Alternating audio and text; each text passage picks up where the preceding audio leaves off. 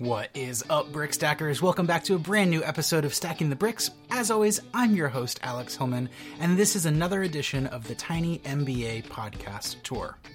As you may have noticed over the last few episodes, I've been visiting with other podcasts all across the internet, talking with entrepreneurs and creative people just like you. One thing that these podcasts all have in common is that the hosts have recently read my new book, The Tiny MBA.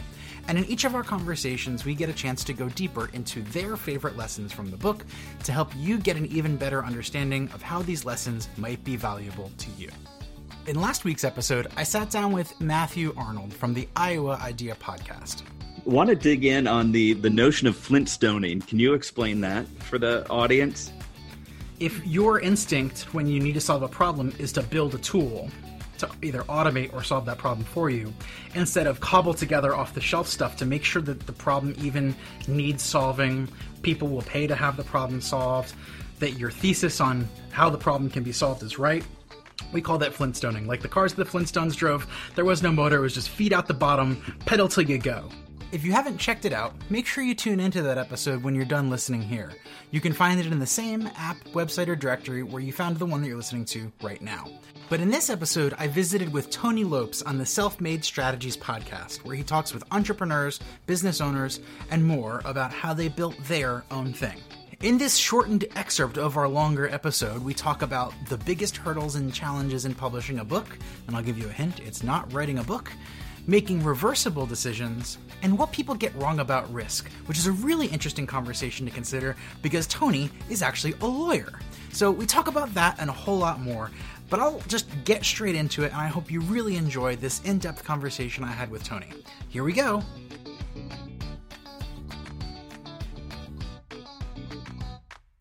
It's super approachable. You can pick it up and almost like a, a calendar type of thing, just read a page a day and kind of reflect on that or or if you're kind of trying to figure out you know i'm having some issues in sales there are definite thoughts on that as well. What was your your biggest hurdle writing this book and and kind of putting it down and then releasing it? Well i think my biggest hurdle was actually at the end there. And and it's something that's come up a, a handful of times in the last month or so as we've been sort of wrapping up the design, putting the little bits of fit and finish, getting ready to launch, and then putting the thing out there. And there were sort of two parts to putting it out there. One was actually, you know, making the link public and saying, hey, gang, you can go buy this thing that I made. And then there was, you know, sharing it with a sort of a, a, trusted enclave of folks. And I should say that, that includes some strangers. I, I, extended my trust to some strangers to say, you don't know a whole lot about me. I want you to read this book and I want your honest thoughts. And so to get those honest reviews before the book is technically in any paying customer's hands was important to me, not, not just from a sales perspective, but for the reason getting back to your question is I didn't know if people were going to get it. Because it is kind of weird and it's tricky that you know if you were to pick up the paperback you would expect a book inside. And once you get past the forward and the preface which i think at this point do a, a, good job of setting up what comes next if you skip them you're going to be very confused because the inside of this doesn't look or feel like a book and so uh, the hurdle was definitely in my head of the self-talk of is this really enough to be a book? Is this really going to help people? Are they going to take away from it not only what I hope that they do, but what will they take away from it that I hadn't planned for and, and I hope is good? So, you know, the early feedback that I got from those sort of beta readers and review readers thankfully exceeded expectations it's still, I still have that stupid little voice in my head that says, you know, there's now 1300 people that have paid to receive this book. Are they going to feel good about their purchase? And I won't know until, you know, a few days from now after you and I are done recording when those paying customers start receiving the digital copy and then next week the paperback.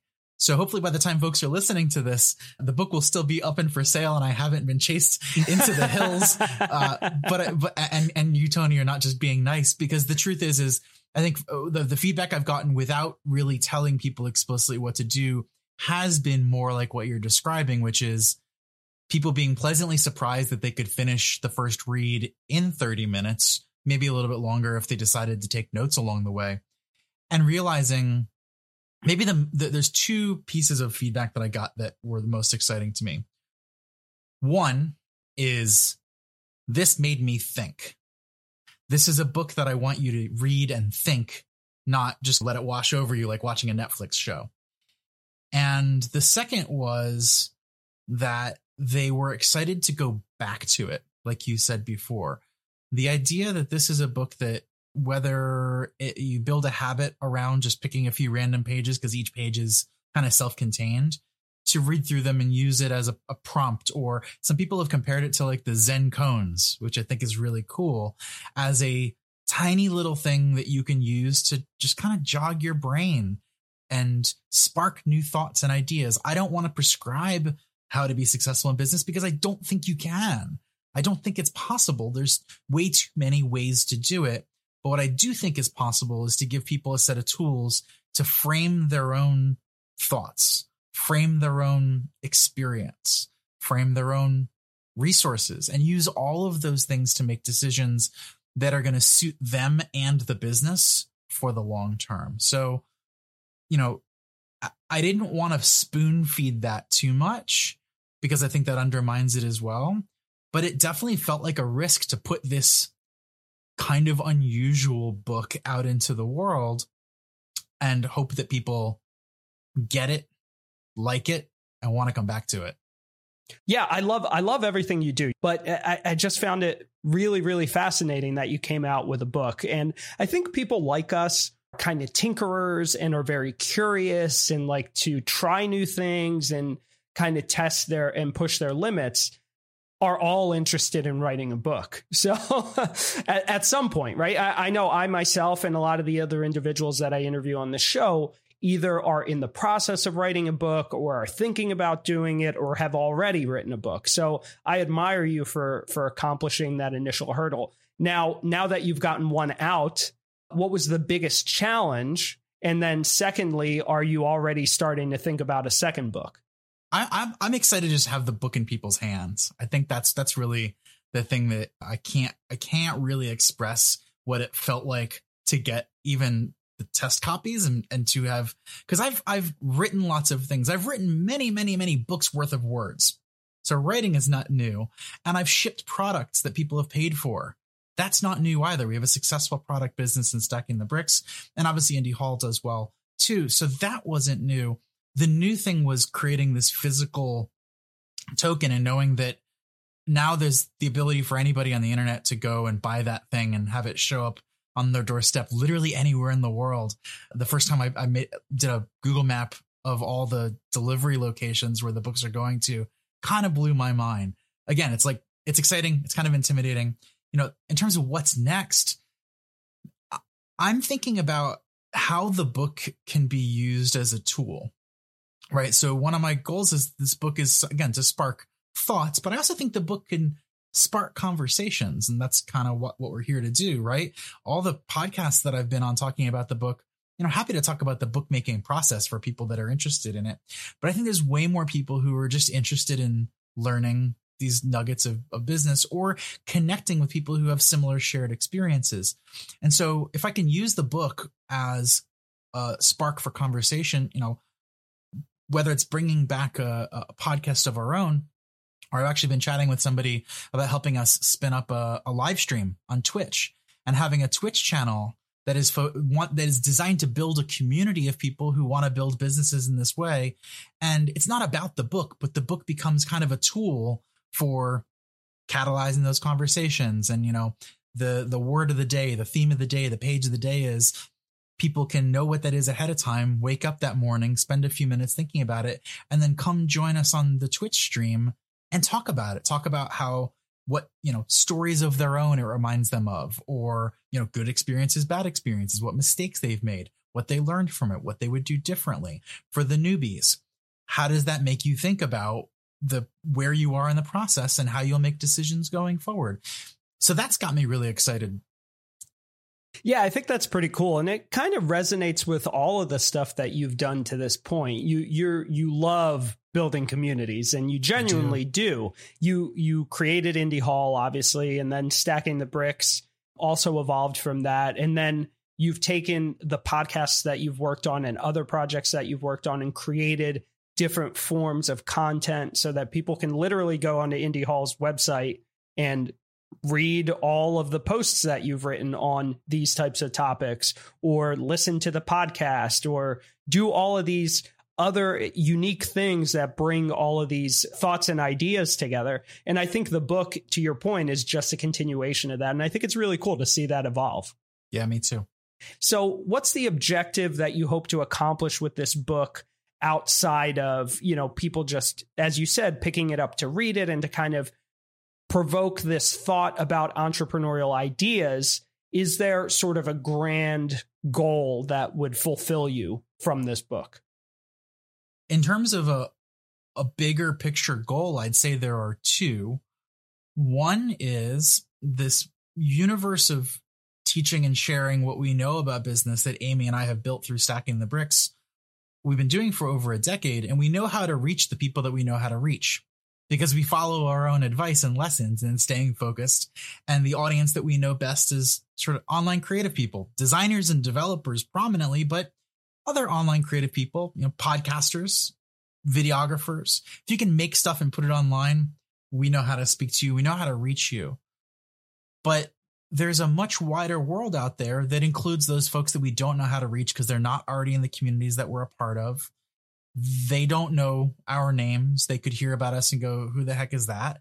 And that's fine because it's a giant world. I don't expect us our notoriety in one community to translate to another, right? However, I think it's really exciting to think about. Uh, you mentioned when we were getting started for the call that you're thinking about people that you could gift this book to. That is a really cool distribution channel that we've never had before. We have a book that somebody can read and go, this is useful and makes me think of somebody else who would find it useful and inspiring. At book price point, therefore, it's a good gift. And I would add, it's a short read that you can revisit over and over and over and over and over, which makes it an excellent gift by comparison to many business books that you might get 50 pages in and never finish. You took the words right out of my mouth. There's frequently been the opportunity that I've gifted a business book to a friend or a colleague or someone else who I think it would benefit because it meant something to me. And often they go, Oh, thank you. And you just kind of get the sense that they're probably not going to work their way through it. Right. And yeah. this is completely different. I couldn't agree with you more. This is something that you could almost kind of flip open in front of them and say, Hey, I caught this cool book a friend of mine wrote, and uh, check this out. You can flip through this and just read like one of these a day or when you need some inspiration. And it's great in that context. And you could even like flip open to the page that made you think of that person and go, I thought of you when I read this. And again, that page is self contained. They can glance at it. It's the size of a, a post it note. So I think that's, that's really cool. And that again is, is from a business perspective, an opportunity for us to reach a much wider audience than any means we've had up until this point. The other part of it I think is maybe a bridge between what I was saying before about that sort of commonly held perspective about what business is in 2020 whatever year this is now that we're living in right now. Uh, in the weird year of 2020 business means a certain thing. And I, be- I believe because 2020 has been the year that it's been that's shifting for a lot of people. And i think there's a uh, this i started working on this project before the coronavirus pandemic. But I think this book instantly became at least a few notches more relevant for the many people who are out of work and will stay out of work until they choose to create a job for themselves. The people who have maybe been curious about entrepreneurship, but now that they've lost the job that was had them feeling safe, what have they got left to lose but to take the supposed risk, the quote unquote risk of starting their own thing. And, and in the book, my goal is to show people that it's not as much of a risk as you might think it is if you keep certain things in mind, if you make certain decisions and keep certain priorities. So that's a, a, a bridge to the 10,000 Independents Project, which we can go deeper on in a minute. But I think it's where if this is in the hands of more people, that's good for our business. But I also think it's good for business culture broadly. And at, at the risk of of making that sound like it's about my own ego, it's not because I want people to have my ideas. These aren't my ideas. These are ideas that I've collected and scavenged from across my experience. I've read the hundred plus business books to learn or sat through the conference talks or figured out a way to get access to the expert or mentor to ask, or I watched what they did. And I feel very fortunate. I've had a lot of privilege that has gotten me access to a lot of those things. There's a lot of people that don't have that. And if this book is a tool, it will, I don't think this will be the tool for anybody, but it can be a tool and a toolkit for folks to inspire them to say, wait a second, this version of business that Alex is talking about sounds like a version of business I can get behind. I'm not into becoming the next Jeff Bezos. It's more like I want to have a healthy business that provides for me and my family, employs some people in the neighborhood, lets me sock away some money for savings. And if I'm doing all of that, I can do that for the next 10 years, 20 years, or until it no longer makes sense to. And I felt like I did something worth doing. And if I can get that idea in in more people's hands in general, but especially now, I will feel like we we've accomplished something that uh, I'll look back on and feel really good about. Yeah, and I love that you're always outwardly focused because it's something that I kind of pride myself on at least trying to do. No one's perfect, obviously, and every once in a while we get caught up in our own noise, but I love that about you. One of the quotes from the book is that most business decisions are relatively reversible. If you have a decision that doesn't seem reversible, try looking for ways to shrink that decision into smaller parts. That way, it's cheap or free to undo the decision if things don't go the way that you expect. Is there a story behind how you learned that particular lesson? I, I just found it really interesting. I mean, I've seen it a million times. And i think everything you you just described from that that page is kind of at the root of what most visible failures in business are is you made a decision that either was too expensive or painful to roll back or you were unwilling to roll back. Most things can be undone. There's important things that can't be undone. But i mean I, I can speak to one of the things that is in, in my business experience, I think often, most often misunderstood, which was when I actually left my full time job to become a freelancer. I think this is like the first step, right? People quit the job to start a business. Or you're laid off because of COVID nineteen, or any any right. any parade of situations. And by the way, quick sidebar before you go into that story, I could not agree with you more that people who work for other people are in air quotes safe environments. I have a lot of friends right now who work for companies who are saying to me, I got to tell you, I'm really concerned. I mean, what's going to happen six months, nine months, 12 months down the road? And these are very talented, hardworking, intelligent, creative people, and they're fearful. I think when you have when you have a job you can always blame somebody else's bad decision for your situation. When you are self employed, you can only blame yourself for your bad situation. And I think the key is being able to take ownership for that is it's not as straightforward as it seems. It is a practice and and I think the thing that people forget is if you want to own the upsides, you also have to own the downsides and learning how to do that is is i think really key to it, is like because you will get knocked down a peg from time to time. You're not you're not in control of everything. I'll go even further. You're not in control of most things. That's right. So if that's true you're not in control of most things who do you want making decisions in your best interest? You or your employer? And that's that's the way i break that down. If bad things are going to happen either way who's looking out for me? Exactly. Me or some other person well, ideally, it's me. But getting back to to the you know to leaving leaving a job to go out on your own, people always say, you know, wasn't that a big risk? And I think of a very specific conversation I had with my, my girlfriend at the time who I was living with, who I came home one day and I said, I'm going to quit that job and I'm going to do the freelance thing full time. And she said, We're going to live in a box. And, and I was like, We're not going to live in a box because I've been freelancing on the side. I've been moonlighting for the last six months. I know how to do work and get paid for it. There's things I don't know how to do. There's way more that I don't know how to know, do than I do know, but I've also seen myself learn things. And so if I know I can learn things, I can figure out the next thing. I also have a couple of professional relationships that I've now proven that I'm reliable, which means I can go to them and say, Hey, I'm looking for work. Do you have any opportunities or who should I talk to? I'm not entirely self reliant. I am interdependent with other independents. And the final clause of that statement and what really set her at ease and what I wasn't sure how to communicate until the the end was the worst case scenario here is is I go back and I get another job. And granted, that was a time then, and this is a time now, and that environment is not possible for everybody. If you've already lost the job and can't get one, well, then the worst case scenario is, is you still can't get another job. But the upside is, is maybe you started something that takes you a few steps in the right direction along the way.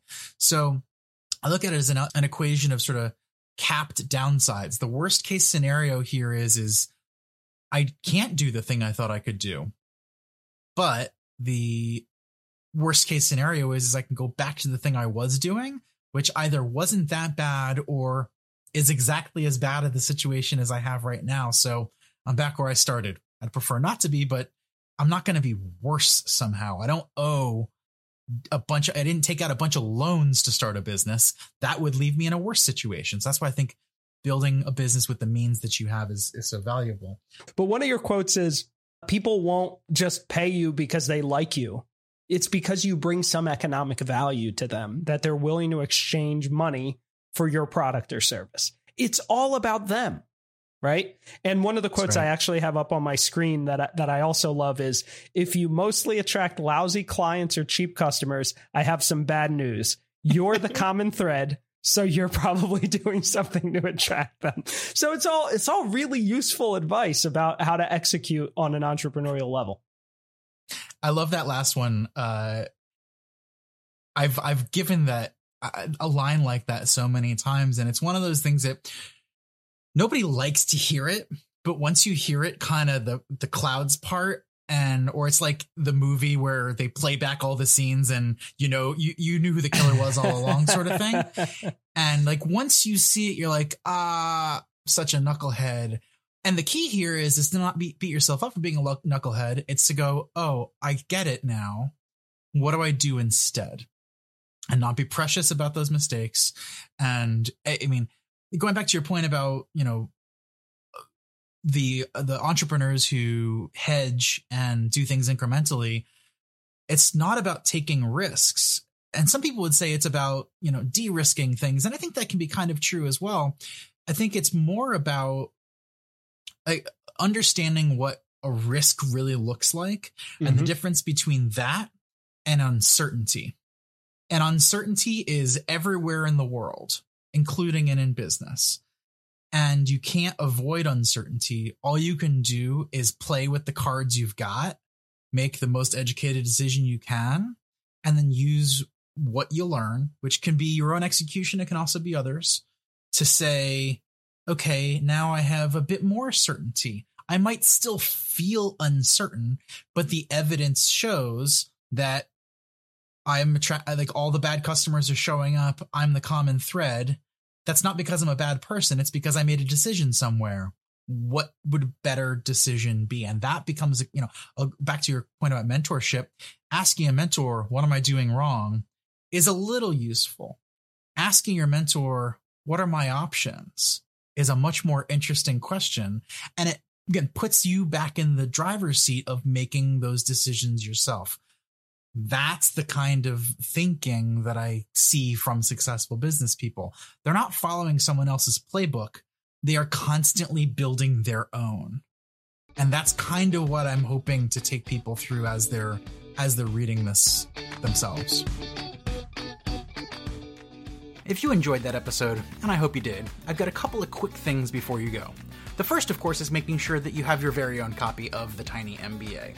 If you haven't ordered it, I'd love it if you did, and you can grab a paperback or ebook at tiny.mba. I also hope you're subscribed to this show. We're going to be releasing more episodes like this one with other creators and entrepreneurs just like you, and I'm going to be talking with them about their favorite lessons in the Tiny MBA, learning what's going on in their world, and sharing it all with you. So you can search for that by looking for Stacking the Bricks wherever you get podcasts. And one last thing check out the Stacking the Bricks website. We've got a great newsletter with new articles coming out every week or two, following on a lot of the same topics and themes that we talk about right here on the show. You can do that by going to stackingthebricks.com. I hope you have a great rest of your day, and don't forget to keep on stacking those bricks.